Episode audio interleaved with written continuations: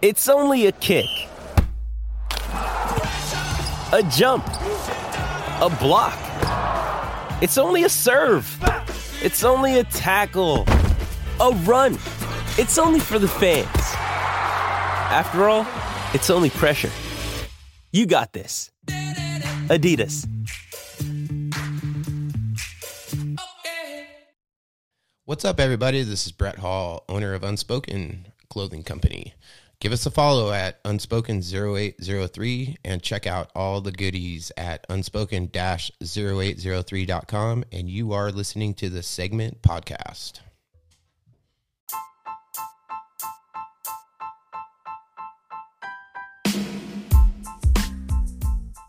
Hey, senders, welcome back to another episode of The Segment Podcast. This is episode ninety-seven, and you'll be listening to special guest, the lovely Brie Aseltine. I hope you really enjoy the conversation that we had, the live chat with an audience. Brie Aseltine is a phenomenon in the mountain biking world. She came into the sport solo, went to Summit by herself, fell in love with the sport, and went into the racing scene. She's dominated the Cat threes, she's dominated Cat two, she's in the mix in Cat one, dominating and knocking on the doors of the pros, and she's on the national circuit as well as the local races here. Hope you really enjoy this show. Uh, Brie doesn't share a lot about her personal life in her Instagram, but she definitely divulges a lot of her personal life and how she's making Brie the best version of Brie here on the show. So I hope you guys enjoy this episode. Before we get into it, I do want to say thank you so much to the supporters of The Segment Podcast. First off, thank you to Y T Industries. Y T, live uncaged. And I am loving the brand new bike that I got from Y T. It's the Cafracore four in the Knox Blue. Never had a blue bike before, but the thing looks so nice. And riding it, it feels really playful, and believe it or not, I feel like it climbs just as good as my Y T Jeffsy. I know, I know it's a big bike, but it climbs really well. Also, a big thank you going out to Dainese. In two thousand fifteen, the Italian company Dainese bought P O C. And so if you see me out on the trails, you will see me in their latest type of protective gear. They have the Linnea oh one, which is one of the lightest full-face helmets on the market. It also has the Twice Me technology built into it. So if I'm unconscious or out in the middle of nowhere, I can use my smartphone to ping my location, which makes me and my friends feel really comfortable and safe. Also, big thanks going out to Tasco M T B, my favorite gloves, my favorite shorts and pants. The Scout shorts, I'm telling you guys, if you haven't had a chance to get yourself a pair of Scout shorts, I do have promo codes down below that will help you save a buck or two from any of these companies, including Tasco. Tasco's been my favorite. They've been one of the first supporters of The Segment Podcast, and I truly appreciate Nate and the whole company there at Tasco and all of the gear that they keep pumping out. They keep me dialed, and I just feel like I could wear those clothes on and off the trail. Also, big thanks going out to Spy Optic, covering my eyes with prescription glasses in my work life, as well as lifestyle glasses off the bike and goggles and riding glasses while I'm on the bike. Spy Optic has it all, including their latest technology, the Happy Boost technology, which basically boosts your mood and blocks out the bad blue wave light. It's been clinically proven to make a difference, and it's in their goggles, in their lifestyle glasses as well. So check them out at spy optic dot com. Save twenty percent when you use promo code the segment twenty.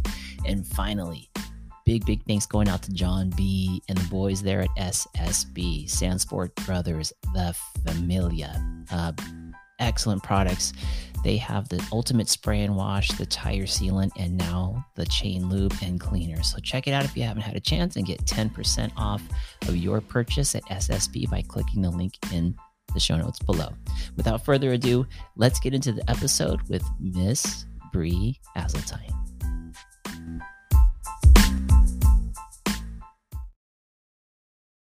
This is Messiah Hill, and this is the scooter backflip. Oh, yeah. Woo. Wait, Dad, do we have a podcast tonight? Oh, yes. I'm going to be late. Here, you're going to need this. Thank you. Hurry up.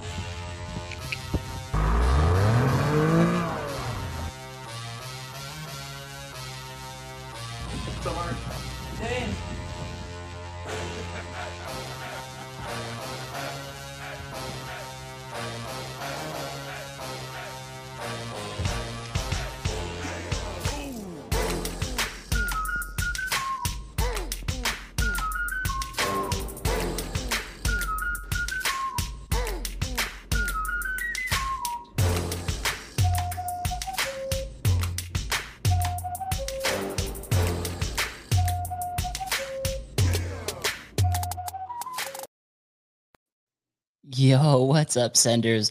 Hey, we are back with another episode, and this one, I cannot wait for you to uh, meet this guest tonight. Her name is Brie, and she has been killing the Cat three, Cat twos, and uh, knocking on the doors of the pros, so uh, I can't wait to share her story tonight. She is an incredible human being who's been riding just for a short period of time, but the passion and the de- dedication she has to the sport is incredible. So I hope you guys ask questions, uh, engage, and get to know who Brie is. But before we get into it, I just want to say um, thank you to all of you. And hey, this Saturday, if you're not doing anything and you want to come out and do something super fun, Y T Mill is having the e-bike group ride. They're actually letting me guide the beginners out. So we taking a loop around uh, Dog Park, and uh, that starts at ten o'clock, probably pedaling out at ten thirty, back to the mill, and uh, snacks and drinks will be provided. So hope you can join us on Saturday. This Saturday, there's also going to be an intermediate group that's going to be led by Tony Da Silva, the outsider, and then a advanced group who uh, I don't know who the pro is that's going to be leading that. So um, stay tuned to that, but I hope you guys can all show up. And uh, as always, Whole Shot Award is going out tonight. Drum roll, please. Whole Shot is going out to Trail Pimp. Trail Pimp, congratulations. You were on at four oh two p.m., sir. My gosh, you've been waiting for a while. Welcome to the show. Mountain Bike Q and A, I see you out of Miami. What's up, Johnny, you and Lauren? Uh, just got off the Peloton. He says, let's roll. He's been on for an hour. My goodness. M T B Raging, and also I saw Steph Batista in here kicking out all of his students so that he can join the podcast. I see Lauren in here. What's up, Lauren? M T B Nick says, what's good, people? And uh, we got Chicken Sendy's uh, out of, I think Chicken Sendy's, you're out of Chicago, I believe. He's saying, yo, I love it. Great to see everybody. Oh, Burrell Bikes. I did see a Burrell bike out on the trails. I think it was in the Palm Canyon Epic area. I could be mistaken, but I'm pretty sure I saw one of your bikes out there, brother, which is super, super cool. All right, folks, without further ado, let's get our guest on. Ladies and gentlemen, I want to introduce you to Brie Aseltine. Yo, Brie. Hello. Hey, Mark. Hello, hello. Welcome to the Segment Podcast. Thank you so much for jumping on. Thank you for having me. I I appreciate it. I'm a fan. I've been watching your Instagram, watching your dedication. I I was at Sky Park the day that you threw a suey over the session jump and took podium for Best Trick Award. Um, I know you are also on the SpokeX bike team there for a while for racing. Um, so we were both on that one. And uh, I've just been following you, and I'm a big fan. So thank you for being here. Yeah, no, this is exciting. So Brie, for the folks who don't know you, um, talk to them a little bit about who is Brie and how long have you been riding? Awesome. Um, so hello, everybody. Um, I am really excited to be here. So I'm Brie. I am originally from upstate New York, but moved to California nearly ten years ago. Um, so I've been mostly in L A, um, but moved up to Big Bear Lake. Um, It's been uh, about a year and a month to the day, which is exciting. Um, but yeah, I, um, you know, I never really got into bikes until pretty recently, and I always focused on work and my career. And that's kind of what brought me to California. Um, so um, yeah, that's how I, that's how I ended up here. Yeah. So you're from New York, and then you came out to California. Were you a mountain biker back then in New York, or did you come out to California? You were just living the SoCal dream, or how did that work out? Yeah, I um, so I, I graduated high school when I was seventeen, and I went to school for sound engineering in uh, like right outside of Rochester. Okay. And um, ended up doing that for like a year and taking the college year off, and nice. Never went back. um, yeah. So I um, was just a workaholic because that was what was ingrained in me since the beginning of time. And um, I grew up in a really, really small town um, of like, I don't know, it's like twenty-five hundred people or something in the middle Holy of the cow. Woods. That is small. twenty-five hundred? So yeah. Oh, wow, it was tiny.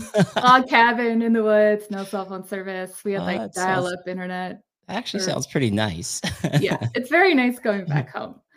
But um, yeah, so I've always kind of been athletic and into sports, um, but I didn't have a like one thing that was something that I was really passionate about. It was just like after my parents worked, so it was like after school, you know, they could only pick us up at a certain certain time in the evening. So um, when I moved to California, I um, you know was pretty like impressed with the amount of folks that really like paid attention to their health and fitness. So that's kind of what jump started me from like an education standpoint of like how to take care of yourself and eat well. And then Um, in twenty seventeen, I like accidentally tripped into this really cool sport called canyoneering, and um, started doing that for a while. Um, I've seen which, pictures on your yeah. Instagram. I'll pull it out for the people that are live right here.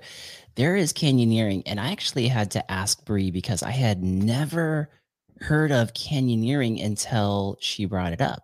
Here's a here's one of the shots of you canyoneering. So what is canyoneering? So canyoneering um, is kind of a lot of things all at once. Um, and I like to describe it as kind of like the opposite of climbing. So we typically like hike up the mountains or hike, hike up the waterfall, um, and then rig, rig your rope, whether it's already bolted or you're trying to ghost the, the area and leave no trace. Um, so you're building like retrievable anchors and stuff and just rappelling down, you know, big waterfalls or big walls. Um, but every canyon's different when um, you're traveling traveling around. Like if you go to Utah, you get a lot of the slot canyons. And in Southern California, unfortunately, they're a little smaller, so we call them ditches. But um, but it's so much fun because there's a lot of like hiking. There's a lot of problem solving and route finding, and Um, sometimes your anchor isn't there and the beta isn't accurate, so you kind of have to figure it out as you go. So um, yeah, that this particular can- canyon is um, in, in the San Diego area, and it's never, never flowing, but it just so happened to be one of those years where we got a ton of rain. And this one had a really, really large um, like free hang. So once you get past a certain point, you're just free hanging as you make your way down, and I think it's one hundred fifty feet free hang, maybe. Oh, whoa! With the whoa. water pumping next to you, so wow, it's a little spooky, but yeah. a lot of fun. Yeah, my goodness! So you are definitely adventurous, and I remember when you said you did canyoneering, you kind of fell into it. You, you just kind of went. You were one of the only women that kind of no, went with this crew, or.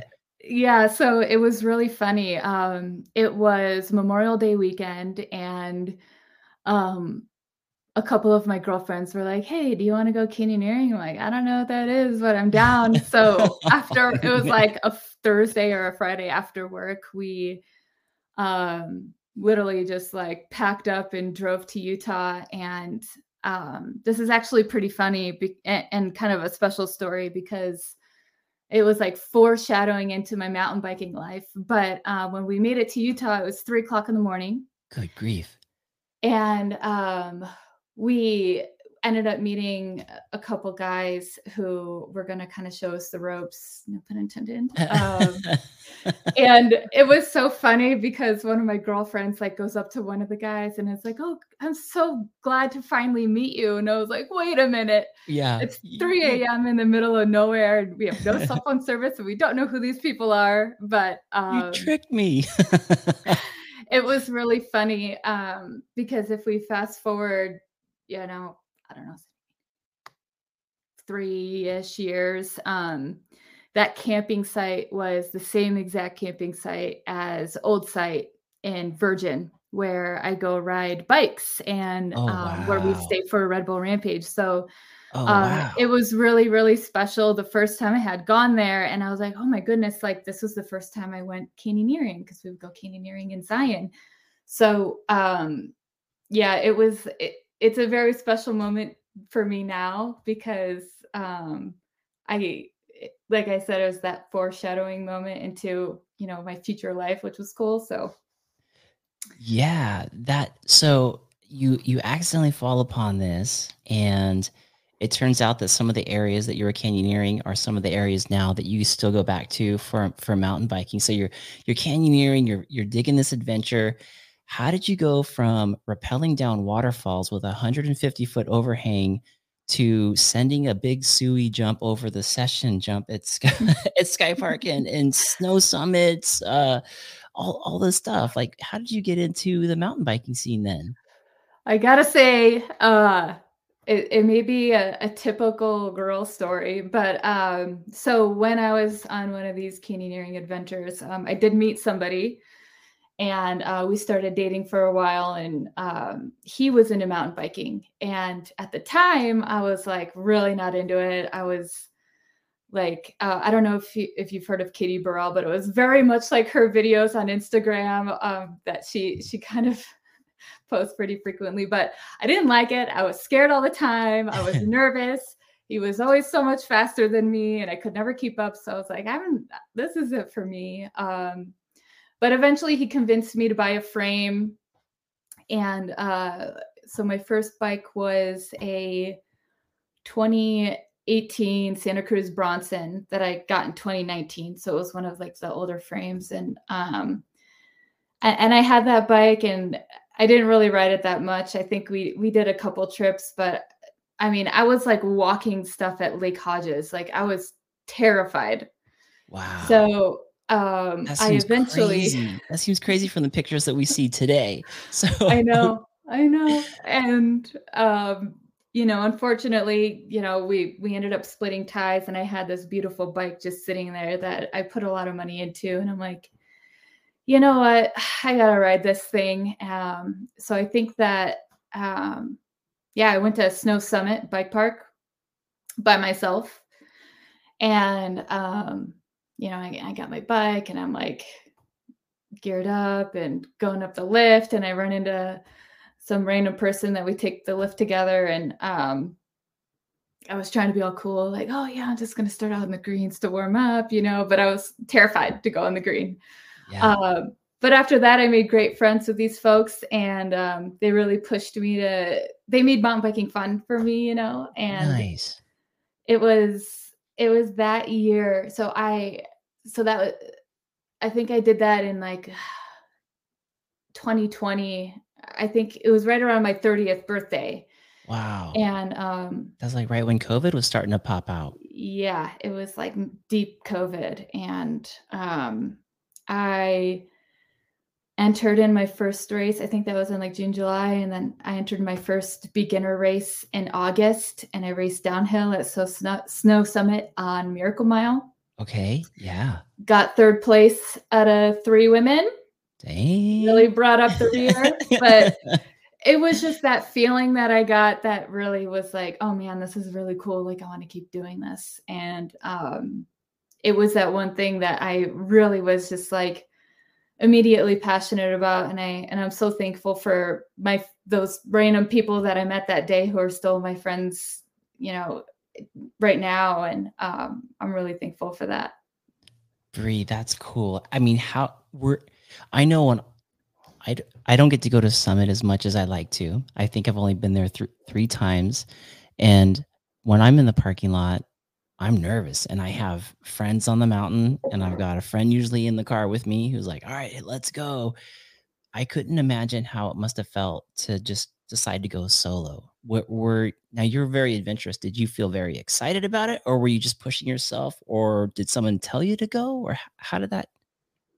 I just pushed through it. Um, and I was in my head, like I knew I wasn't going to hit the, the blues or anything. And, Um, I had been there before, so I kind of knew what to expect. Um, but I, again, I was riding Going Green and terrified. I, I think I walked parts of Going Green the first time I had gone. Wow. Um, and I remember I was like pushed into going down Party Wave. And I remember just like, oh God, I, I had to stop and I just started crying on the side of the trail because I was so scared.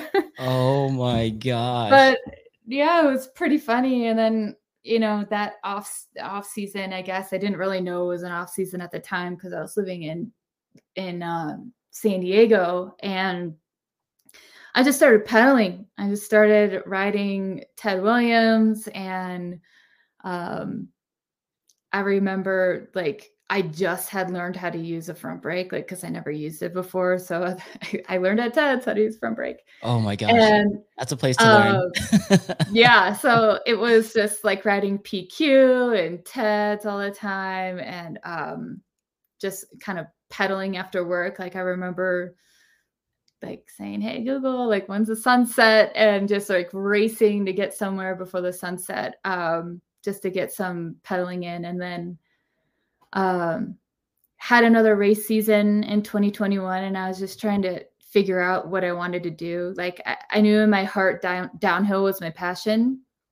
And um, I just, you know, got in with SpokeX, and they were going to a lot of the local enduro trails uh, races. So I started, I think in twenty twenty-one, I did fourteen races, most of which were enduro, and I was getting like third Dang. and fourth place. And Cat two um, and enduro, and it wasn't my thing. But then in um, June, May, June is when downhill started picking up, and I, um, twenty twenty-one, yeah, I moved up to Cat one halfway through twenty twenty-one. Ended up doing really well in downhill, and, and basically like winning, you know, getting first, second place overalls in downhill, just local stuff. Um, and then uh, in twenty twenty-two is when I really um, told myself that I was going to kind of expand into more national level events. Um, and, and that's what I did um, this time, starting this time last year. Wow. Dang, Brie. Smashing the Cat three, two, and one. Uh, falling in love with D H, and you did enduro. You did a ton of races in enduro with SpokeX. Um, I love those guys, Hunter and they're Tony. The yeah, they're so fun. Oh, they're the best. Tony, Tony is the ultimate hype man. I mean, he, no matter what, just always has your back, and he's just an incredible person. So I'm so thankful to have him around too. Yes, I love his post. If you guys haven't had a chance, follow Tony. It's t- it's his handle. Is it Tony Rodriguez or? It's uh, Life Be Good. Uh, something I don't remember. I'll have yes, to look it up. But. but every race, before each race, he goes live, and he's like, he's like, love life, and I just want to share with you all. It's almost like a preacher, and you just get sucked into it. It's it's yeah. so good. So, tell me, like, okay, you were doing enduro. And you knew you didn't, that wasn't quite your jam, but mm-hmm. what was it about the D H that really grabbed a hold of you? How did you know that D H was your jam? Hmm.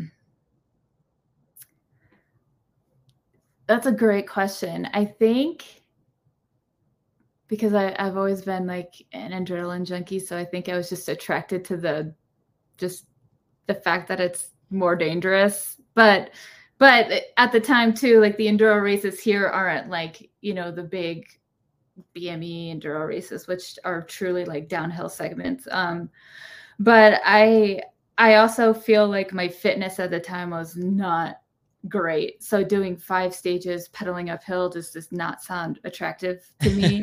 Right. So I just wanted to like not pedal and just go down as fast as I could.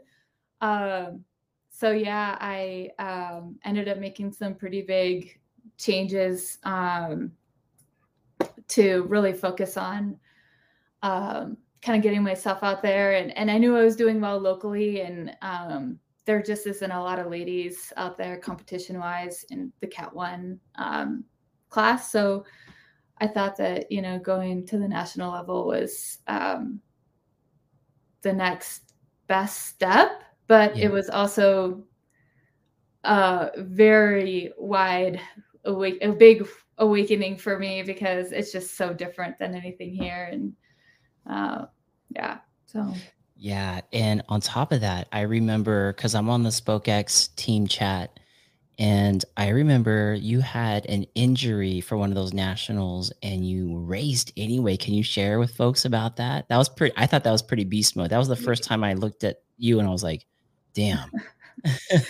Yeah. Um, Yeah. So um, the last national race of the season, which was pretty recent in September, was the Fox U S Open. And it typically had been here in Big Bear, but um, with COVID and the fires next year, unfortunately, we couldn't have it at Snow Summit. But went to Killington, Vermont, and um, raced dual slalom and downhill.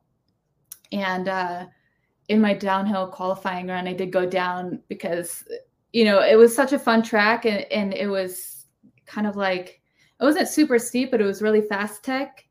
Um, and there were like five, four or five tree sections, but they all looked the same when you were going into it. So it was really hard to remember, oh, you know, where your entry was and your transition points were. Um, so uh, one of them, I just didn't set up early enough, and I ended up slipping on a root and kind of just like fell kind of hard and fast and like punched the ground with my hand. And I mean, it really, the doctors still really haven't figured out what's going on with it. And I just kind of got sick of going to the specialist all the time. But um, it looked very much like a, a boxer's fracture. And you can even see my hand. My knuckles don't look right. Oh, yeah. Um, the ring finger is kind of more indented like, down. Yeah. It's like very dropped.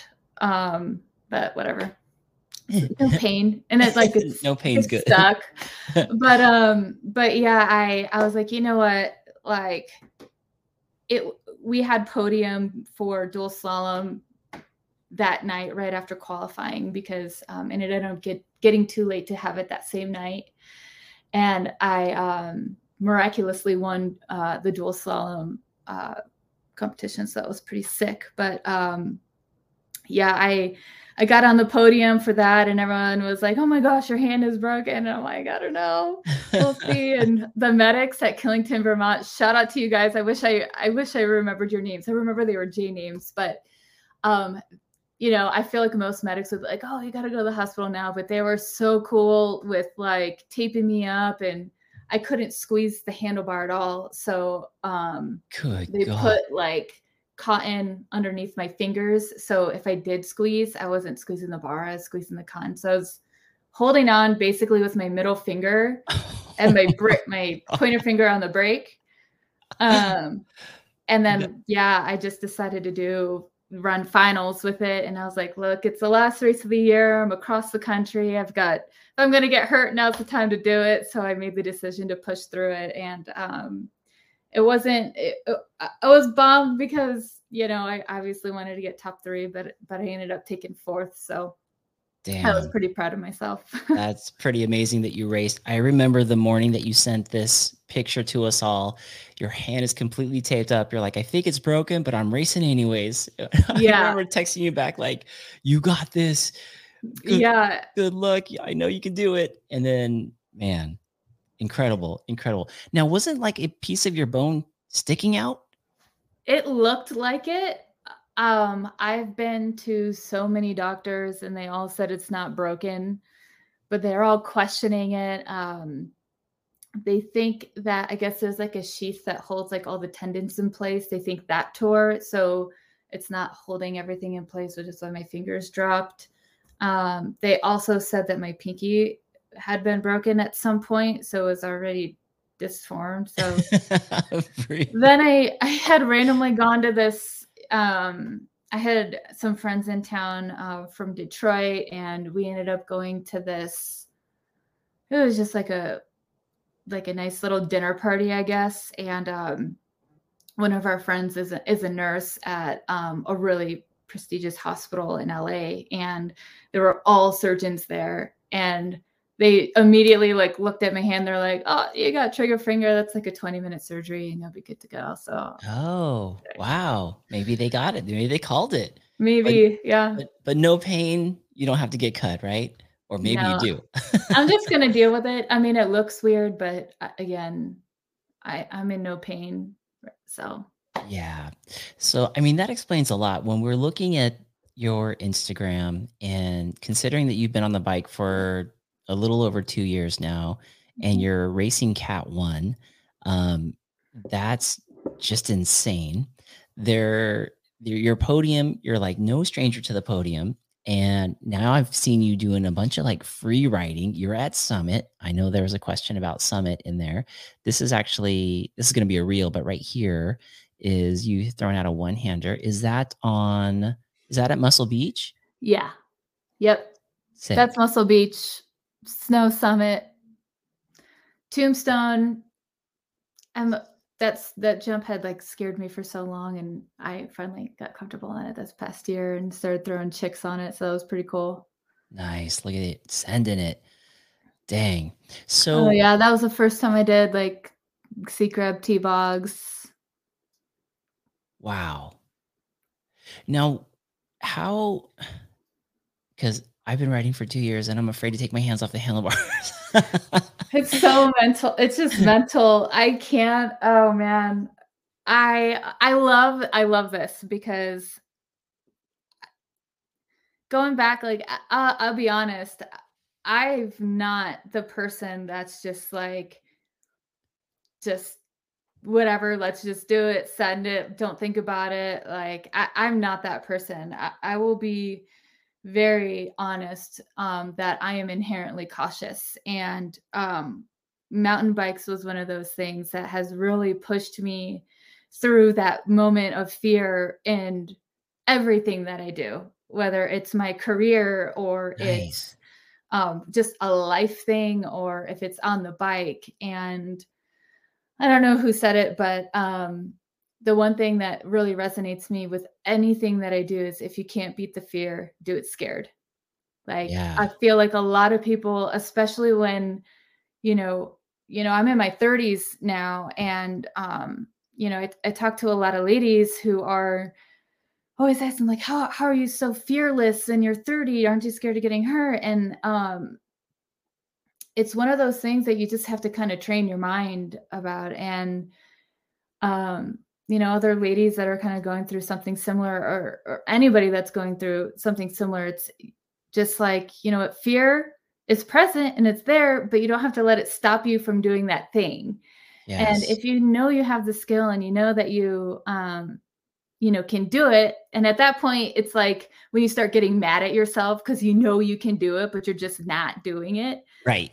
That's the point where you just have to do it because, and it's okay if you're scared, you just got to do it when yeah. you're scared, because that's where you kind of like break through that plateau, and, and that feeling of overcoming something like that is just what is a huge motivator for me. And, um, I love like supporting other people who are going through something similar. So when it came to starting to do tricks, um, I mean, I just started in, in July, I think it was June. I like wrote down the date, like the first time, I think it was like June ninth or something was the first time. And, Um, I was riding with a group of friends who are extremely talented on a bike. And I just started like opening up my, like holding the bar or hand on the bar, but just opening up my palm uh-huh. and then eventually like taking it off. And I was like, wait a minute, this is so much easier than you'd think. So then I just kept going out further and further. And then, um, I started to do like seat grabs because I could get my right arm off really well. So I started doing seat grabs and I started doing T-bogs. I'm like, okay, today's the day I'm going to do a no-hander. And dang. My friend was like, have you ever taken your left hand off the bars? And I was like, no, no, I haven't. um, so I had to practice that a few times because that's the scary one for me, since your front brake's right there. And if you accidentally like put your hand back, back and grab, grab it. The front grip, the front yes. brake, you're just, it's all over. You yeah. know? Dirt sample. yes. So, um, yeah, eventually I just started taking both off, and the more you do it, you just like kind of go a little bit further, and you rec- you realize how much time you have in the air. And, um, that's kind of how it started. And, um, there's still a lot of cleaning up I have to do on my tricks, but it's cool to focus on it. That's impressive. Are are you thinking that, um, is there going to be a version of Brie that will do more like free ride, do you think, in D H? Or is the free ride kind of just playing around in between seasons? And so um, free ride is something that's very new to me.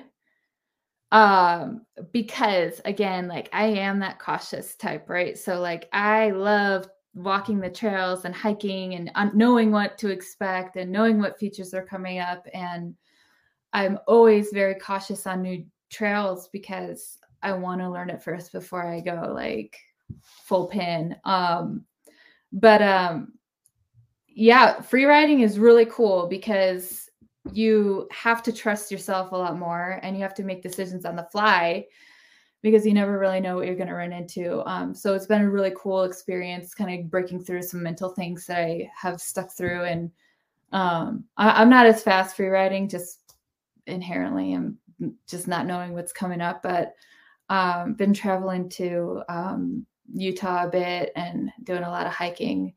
But on top of that too, I, I don't have a trail bike anymore. My trail bike was stolen in April last oh, year. Oh no, that's right. So I only have my downhill bike right now. Um, and I ride a Santa Cruz V ten um, and, and I love it. And it's funny because I, um, I, yeah. So this time last year, my first race of the season was Tennessee National. There she is. Pretty. That poor babe. Yep. Now she was That's only the one. five days old when this was stolen. Yep. Oh man, I can still see it in your face, Brie. You're like, damn. uh, that is a Santa Cruz Mega Tower Fry Sauce Edition. They only made one hundred in the globe. I Whoa. was very fortunate enough to get one.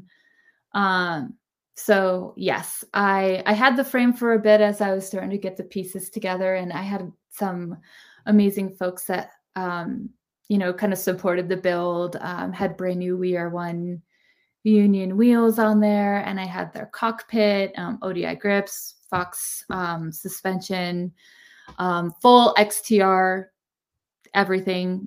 And, mm. um, finally got it built. And, and that's an interesting story because at that point I had just bought my V ten. Um, so it was the first time I actually had a real, real downhill bike, but I was on my way to Sea Otter.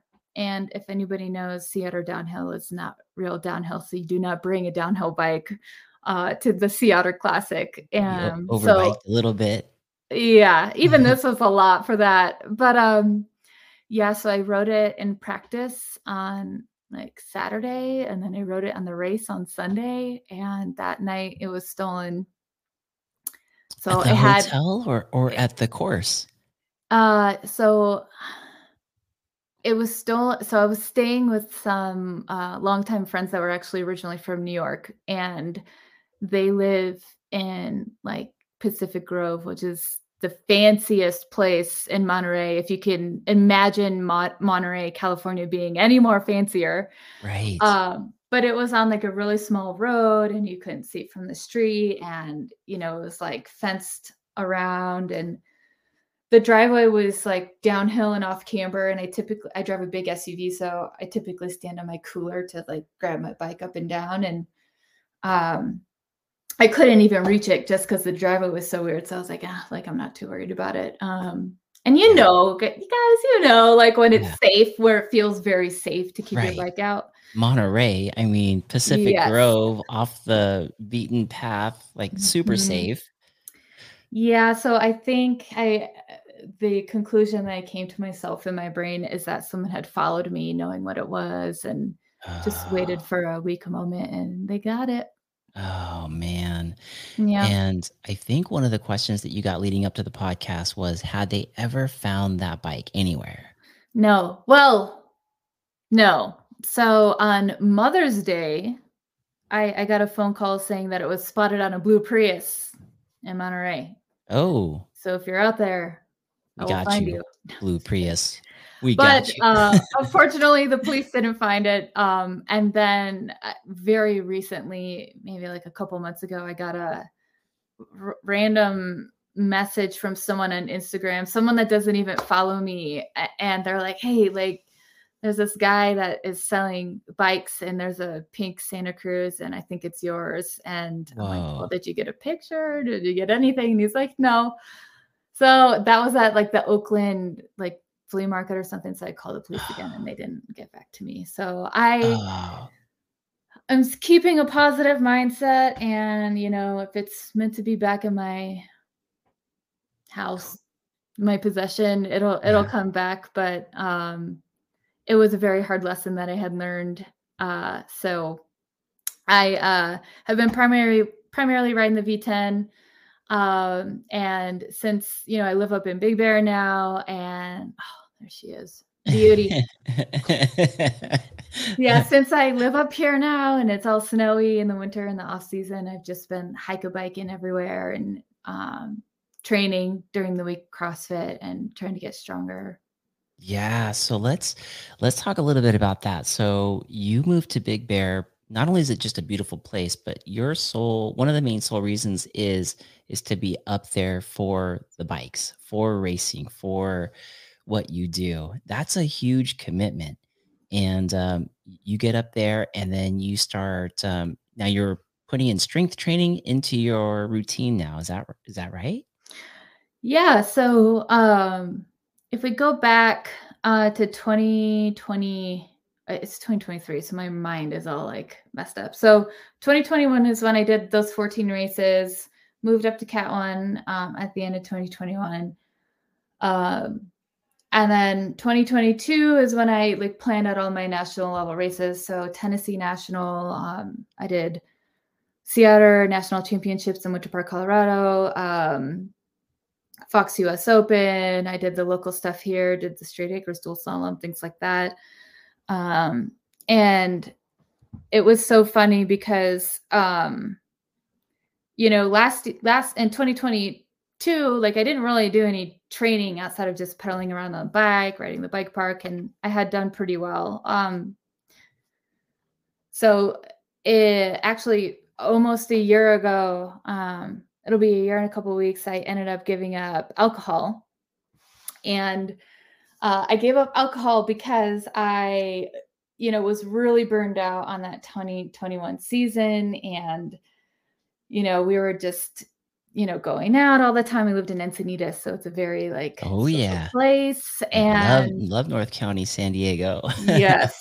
So I was, had a lot of distractions and we were going out, you know, and, and the drinking was, you know, something that has always been a part of my life since, you know, we were hiding it from our parents, you know, and, um, you know, I never thought, you know, it was a problem or anything. And I, just like that, it was four months and I hadn't been riding my bike between the end of the season and um, twenty twenty-one to, you know, January twenty twenty-two.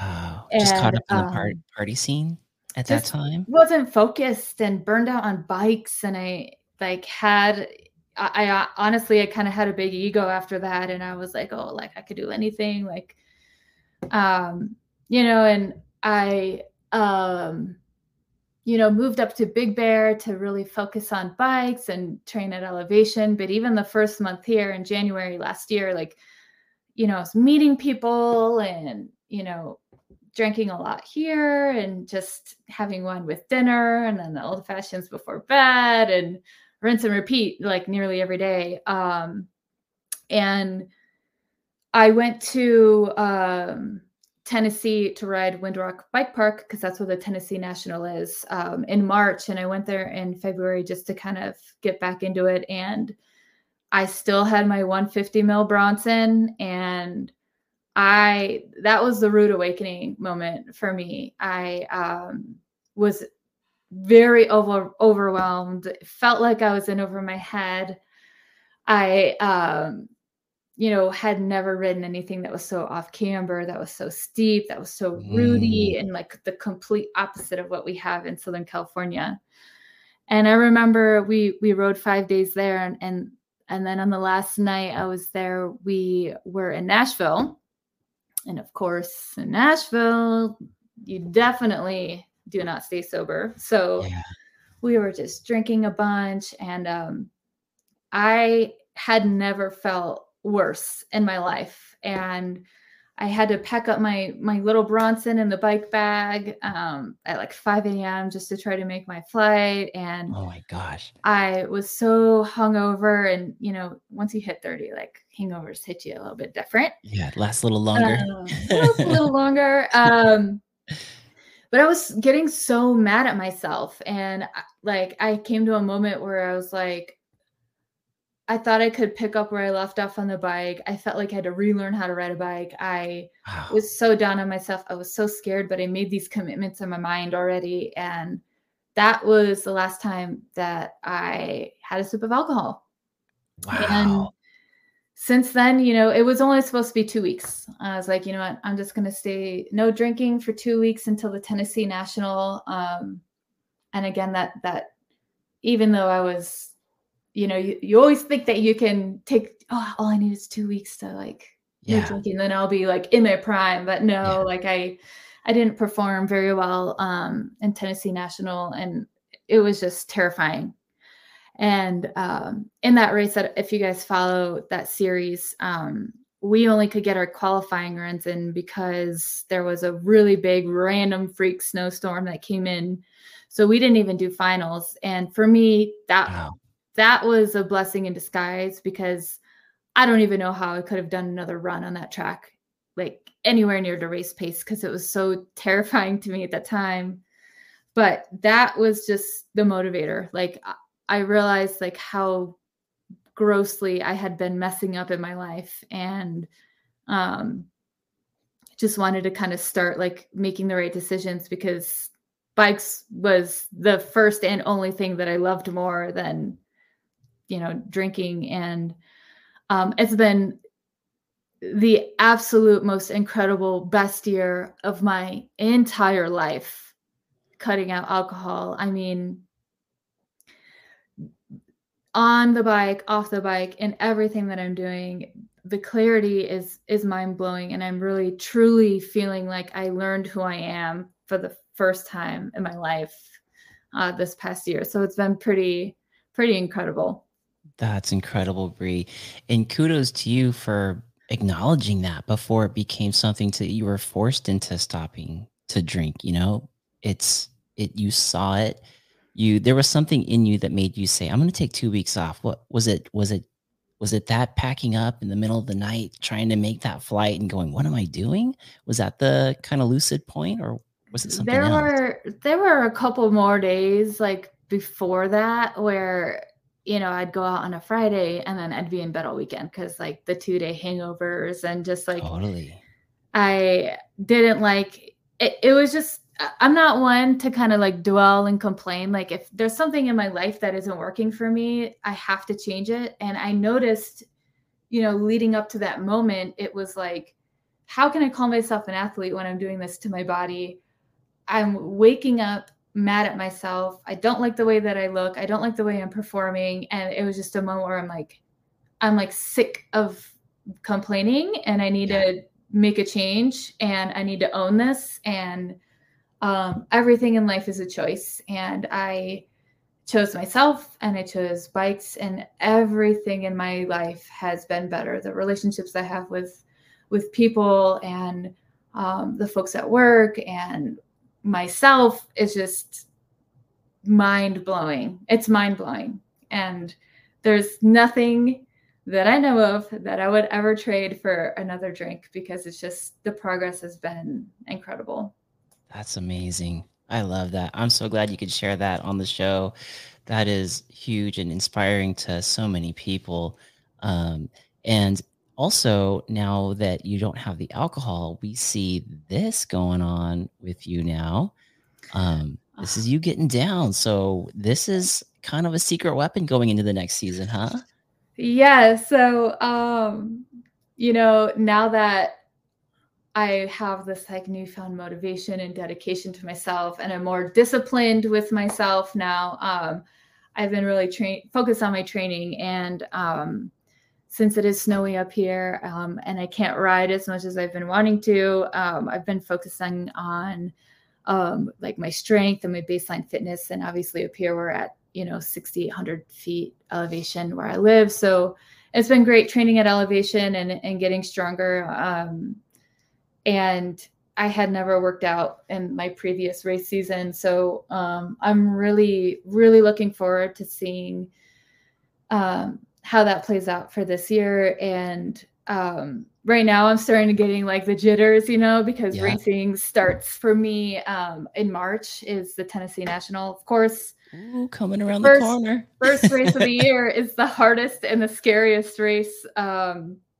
so, uh, yeah, I, I'm kind of battling recently, like, okay, like, am I prepared enough? Am I overtraining in the strength department and not riding enough? And at the same time, you don't want to train for downhill too early because it is such a high risk sport that, like, you don't want to get hurt before, you know, the race season starts. So it's like trying to find that balance um, of getting your training in without compromising your, your health. And um, so I'm at that weird moment now where I'm like, oh my goodness, it's two months away. And I'm like, oh, am I, am I trained up enough? And yeah, how am I doing? Like, where do I stand? And it's just all of those, all those things going into the first race of the season. So that's kind of what I'm feeling right now. Yeah, coming into it. And I think you're probably not alone. You know, I'm, I'm not in that race world, but I can only assume that your competitors are also in the same boat. Wondering, is it too early to train D H now? I don't want to get injured, but are they putting in the time? Have they moved to a new area of high altitude like you? Have they cut out distractions? Um, how dedicated are they? How bad do they want it? Obviously, you're showing all the signs that uh, you want it. So I don't know if it's going to be Cat one that you're going to destroy, or if you're going to tick up to the pros. Are you uh, are you allowed to share anything that you might be doing in that arena? I will say that I will know more in a couple months. I, again... It is so hard to say because um, the ladies, the competition, especially at the na- national level, I mean, they're so good. And I'm trying to strike the balance of, like, seeing if my times are like mid-pack pro women. And that's probably the point where I'll make the decision. Um, but I- I'll probably know more in, in a few months. But my goal that I have been telling, you know, my partners that I work with um, and, and those who support me, uh, my goal is to elevate to the pro category by the end of the year. Oh, man. Knocking on the door. That's what I'm fighting for. Knocking on the door. That's what I'm fighting for. That is awesome. I can't wait to follow it and see. And Brie, as far as your your pack, the people that you you ride with, train with, that are helping you get ready for the race season, I know uh, I know Sammy, Rock, Dirt, mm-hmm. and Bones, like, you've been riding with him quite a bit. And uh, what an epic person to ride with. What a great trail builder. So shout out to him. But is there, are there other folks that are helping you along as well? I mean, that alone is pretty. Yeah, Sammy, Sammy's, he's pretty great. Uh, and he's the one who's actually opened up the doors to all the free riding and um, really pushes me in different ways. Like, like it's so humbling because the stuff that he's building is incredible. And um, yes, he, all we, the he actually built me. Oh God. Yeah. I cannot hang, but he did build me a little trick jump um, last weekend. So we were hitting that and it was so fun to, like, get back into it. But man, like, it's, it's cool because it's teaching me, like, how to hit, you know, bigger jumps, and the lips that he's building for the jumps that um, I can do are pretty tall. Like, I think the one that we just did was about nine feet tall. So um, just like getting used to that feeling um, will help me later on. And I think that, um, you know, I'm planning on doing Crankworks this year. I'm still kind of waiting to see when um, the national championships are going to be scheduled. Yeah. Looking at you, U S A Cycling. Like, yes. Let's go. Yeah, release um, it. But once I know those dates, like, I'll, I'll know if I'm going to do um, Crankworks, but my plan is to do downhill, air D H, uh, and dual slalom. And then Um, I've really enjoyed um, learning tricks and just, like, a whole different side of mountain biking. Um, so uh, there's there's one particular trick that I have in mind, and if I can nail it this year, which is my goal, I'm not going to say too much beyond that. Um, but if, if I can nail this particular trick, then I would love to do um, Crankworks Speed and Style in twenty twenty-four. Damn, that is awesome. I could only imagine. I could only imagine what that trick might be. Uh, Brie, let's head over to the chat real quick. You had some questions. Sure. A lot of people in the audience that are wanting to engage with Miss Brie. Uh, we have Australia in the house, New Zealand in the house, Miami in the house. Um, somebody wanted to find out if you can clear large Marge. Trail Pimp is asking, can you clear large Marge at Summit? Large Marge. Which one's large Marge? I Is that the one, uh, the, um, I th I know Hot Donna. I don't know Large Marge. Is yeah, that so, the Moon Booter maybe? Yes, yes. The same geo as the Moon Booter at Whistler that they brought in, that big, new, big tabletop. Yes. I ended up clearing that like the last day of the season, and it was terrifying. Nice.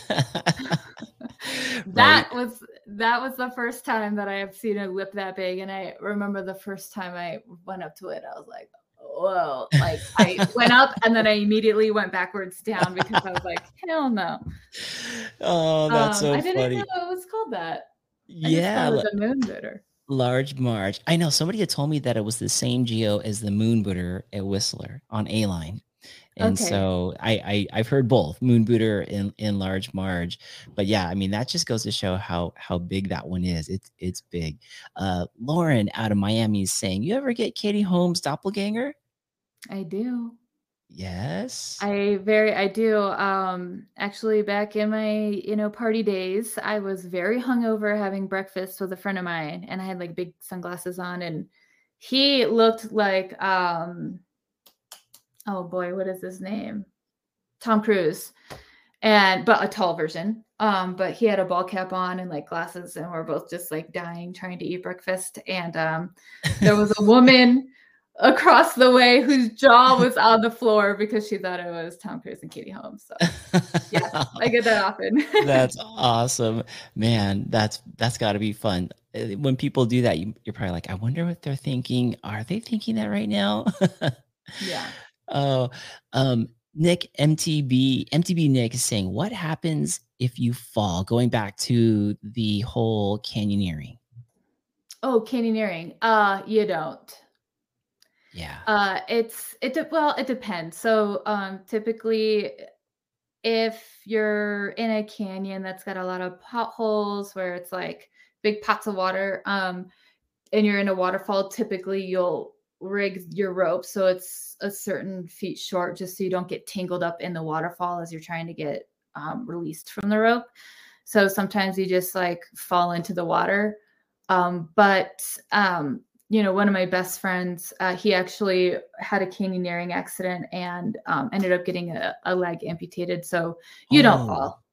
Oh yeah. Yeah. Jeez, you don't, ow. you don't fall. Um, it's, if you follow the, con the, the consequences are very high.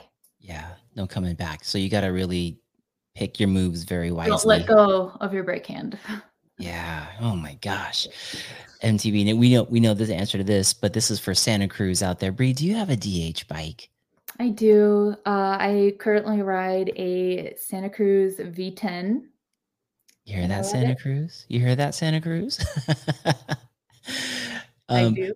Going back to when you were at Summit by yourself, M T B Nick saying, yes, he, he can relate. He actually went to the first time at Summit. He was also by himself.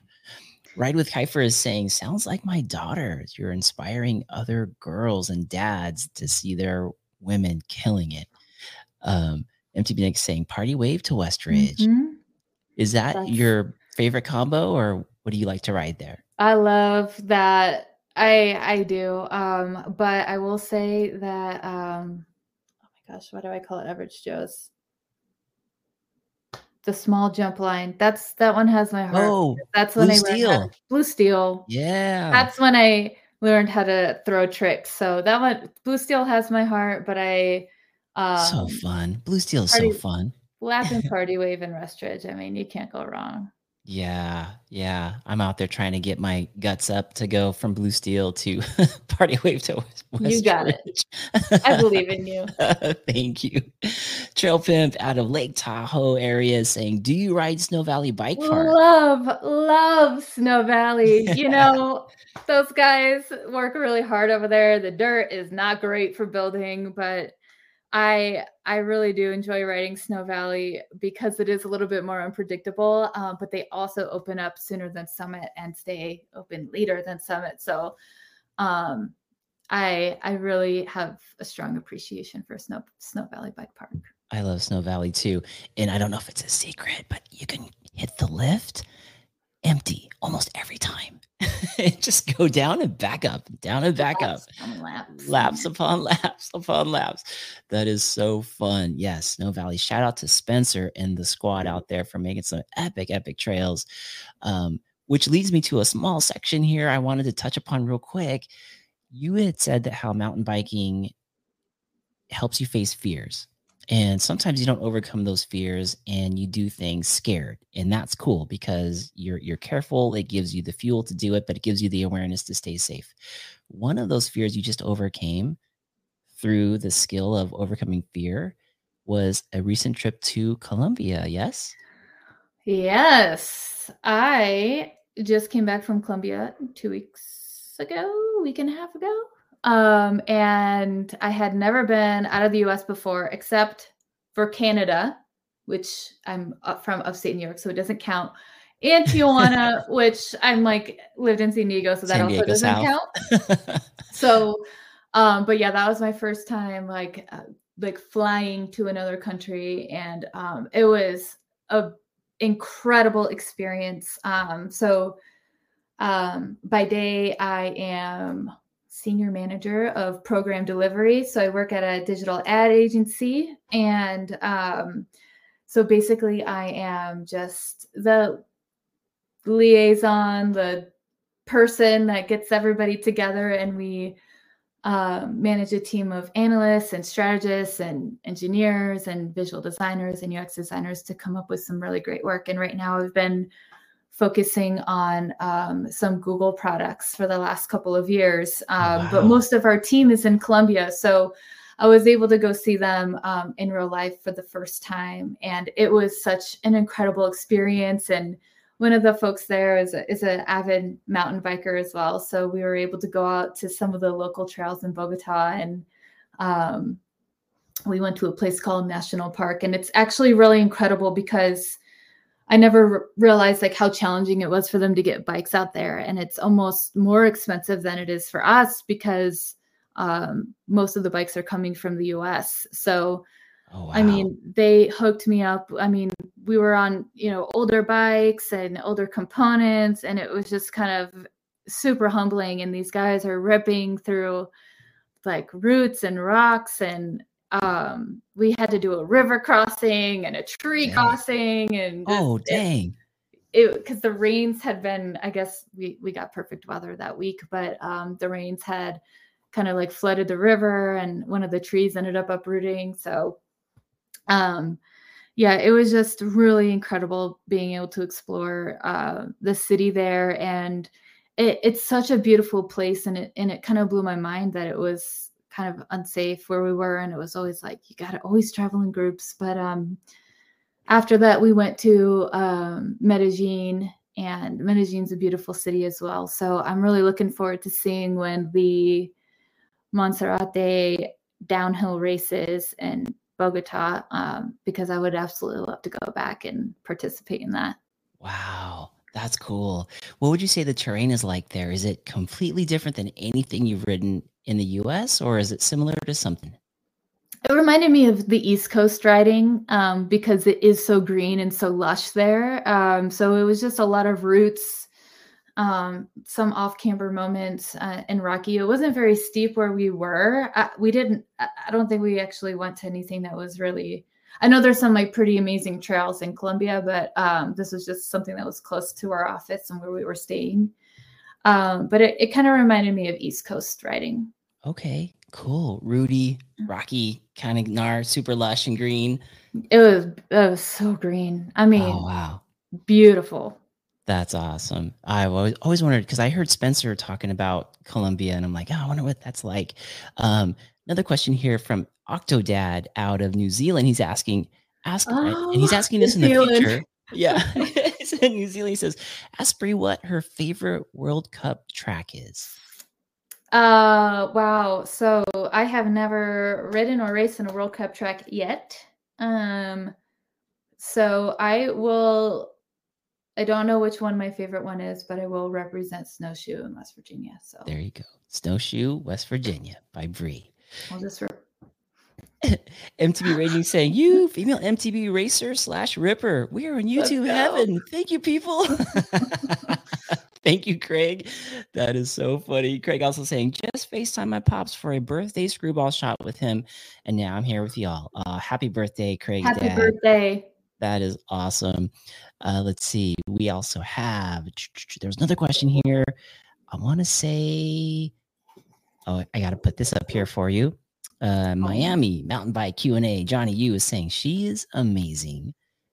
And then Craig says, thank you, Johnny. Okay. Trick, trick question here. Mountain Bike Q and A out of Miami is saying, is Brie working on a backflip? Question mark. Hmm, good question. Hmm. This could be the uh, Crankworks edition.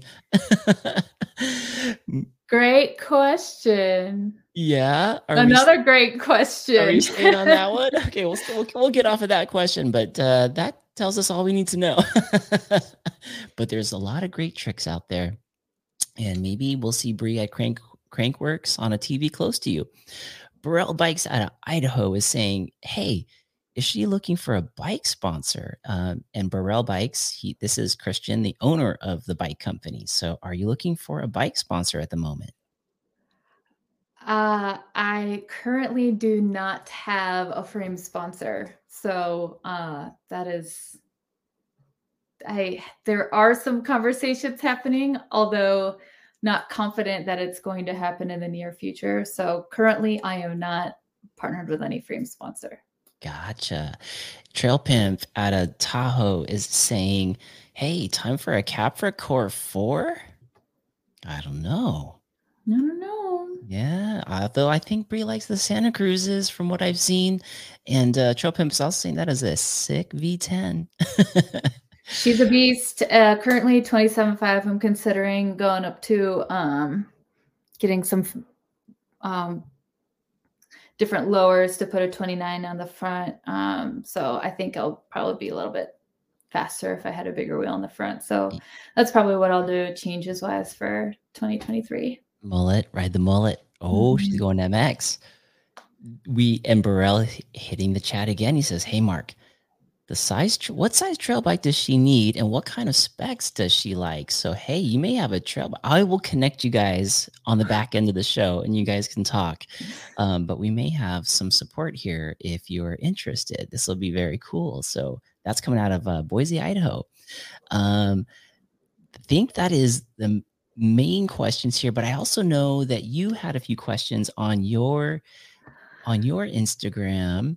Oh that, yeah. Um, um I, let me just double check. I think we covered most of them. Um, um, yeah, I think it was mostly around the fear and um, what I do for work, which, again, I am very grateful that I have the opportunity to work remote so I can still do my job, but also travel for bikes, which has been great. But um from the time that we started to the to current time, uh, my post is no longer available to see the responses. So I hope I covered everybody's questions. And if I didn't, feel free to come find me. Yes, exactly. No, that those were those were great. I mean, the whole thing that you're doing, everything that you're doing is very inspiring, Brie. And I love being able to catch you in between race seasons to get a chance to kind of highlight your story. And I love everything that you're doing, how dedicated you are to the sport, and having you as a female mountain biker, female racer who is just smashing it out there. So thanks for being on the show. For people who want to hear more about what you're doing, to follow your story, to follow you in the season, where can they follow you out there, Brie? So this year um, I'm going to be doing the U S D H series. So that's going to be Tennessee National, Mount Creek, and the Fox U S Open. I'll also be doing national championships um, in July, Crankworks in July, um, and then gotta gotta represent home, um, doing the Summit Downhill Series and the Straight Acres Dual Slalom. So that's my that's my plan for right now. Um, I think it's about eight or nine total races this season, so it's a perfect balance of um, for for me not getting too too burned out at the end of the year. So. That's that's really good, and still holding down a full time job at the whole, yes. the whole time, all the while. A very full time job. Now, and where can people follow you on social media? Where will they follow your story? Um, so I am just primarily just on Instagram. So you can just look up my name. It's Brie Aseltine, um, B R I E A S E L T I N E. And um, I don't, I'm trying to kind of get into TikTok, but I, I'm not very there yet. I always just forget about it. So uh, Instagram is the primary way to find me. And for just for closing, for women that are coming up into the sport, I know you're paving the way for a lot of folks. I remember talking to you and saying that you kind of wanted to change the way things are kind of handed down to other women. What would you say to other women that are looking at getting into racing? What What is some kind of wisdom that you can pass down to make them feel like, okay, I could do this? That's a great question. Um, Other I than would eat my say, dust. no, no, no, no, no, no. I would oh, say, geez. I would say just that, like, just do it. Um, figure out where you are. If it's something you're passionate about, take the leap. Um, it's okay to be scared. It's okay to be nervous. Um, I have, I have some friends who are, you know, like I've ridden park with or whatever, and, and they wanted to start racing and kind of had to force them up a class because they're such good riders, but they just didn't have like that mental confidence yet. And it was really cool to see, see them grow. So um, I think for me, you know, what I struggled with, um, with, with the folks that I had looked up to was that, you know, ra- race days are really stressful, and luckily I'm able to, you know, turn that on and turn it off. Um, so typically I'm always just like, kind of pumping up the other ladies and like trying to like find ways to distract from the nerves. Um, because at the end of the day, I mean, you, you can't get any more prepared than you are in that moment in time. There's literally nothing you can do that's going to make or break your race run from, you know, a fitness or ex- skill or experience or, um, preparedness point of view. Right. So, so you're up there, like, all you gotta, I mean, for me, I just, you know, trust myself, focus on, you know, what I have in front of me, hype up the ladies. And then as soon as, you know, I'm probably like, you know, five ladies back, I'll, I'll start getting back in the zone. And if there's anything that I need that day, um, that I need to remind myself, I always write notes on my handlebars oh, or behind my race plate. And just say like, hey, like eyes up, or if I'm not feeling like I'm tracking right, or if, you know, there's something off, I just write myself a note, and that's the thing that I focus on before I drop in. And um, I would just say, find that thing that you really want to focus on, and, and let that be what's in your mind, and not like the nerves of the fear. Or fear yeah, st- stay focused on like the most important piece. Yeah, let all that other kind of noise happen, but dwindle it, feel it, but try to let it go. That's not the reason why you're there, is to just be scared. You're there to yeah. eyes up, be in the moment. Yeah, I love that. That's so cool. I dig it. Uh, Brie, oh. anything else in closing that you'd like to share with anybody, or do you think you felt like you had a chance to share it? Yeah, no, thanks so much, Mark. And um, yeah. this is such an awesome experience. I, I don't usually tell anything personal on social media, so this is the first time that I've actually shared my story. Um, so uh, I appreciate the forum and the opportunity. It's been great. Uh, thank you for being on the show. I really appreciate it. I'm a fan of Brie Aseltine. I think all of you are too. I see a lot of people saying follows, follows, follows. People are following you now.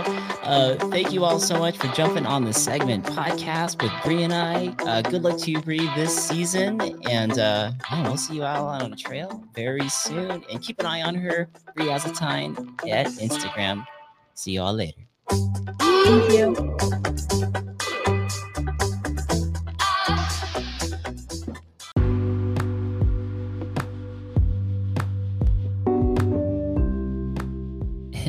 Is the episode with Brie Aseltine, folks. Episode ninety-seven is in the books. Man, I am a big fan of Brie, and how crazy is it that she looks like Katie Holmes, but she's also a badass on the mountain bike and in CrossFit. I love everything that this woman is doing, and I love the point about just cutting out the alcohol and taking her passion seriously, the passion of riding bikes, setting goals, being a performer, doing everything she can to give herself the best shot to be successful. I love everything she's doing. I hope you guys too. If you do want to follow Brie, check in the show notes. I did leave a link for her Instagram there, and you can follow her as she begins the season in a couple months, and you can see how she does during the entire process. I'm rooting for you, Brie, and uh, look forward to hopefully getting on the bike with you soon. Folks, I'll leave you with this. As always, dream big. Those dreams come to you for a reason. We all don't dream the same dreams, but your dreams come to you. So why not take a piece of those dreams, little small pieces, put them on paper, make them a goal, achieve those goals, and make yourself help live the life that your dreams are made of. So without further ado, I'll see you guys out on the trails, and uh, see you on the next episode. Have a great day, everybody. Thanks for tuning in.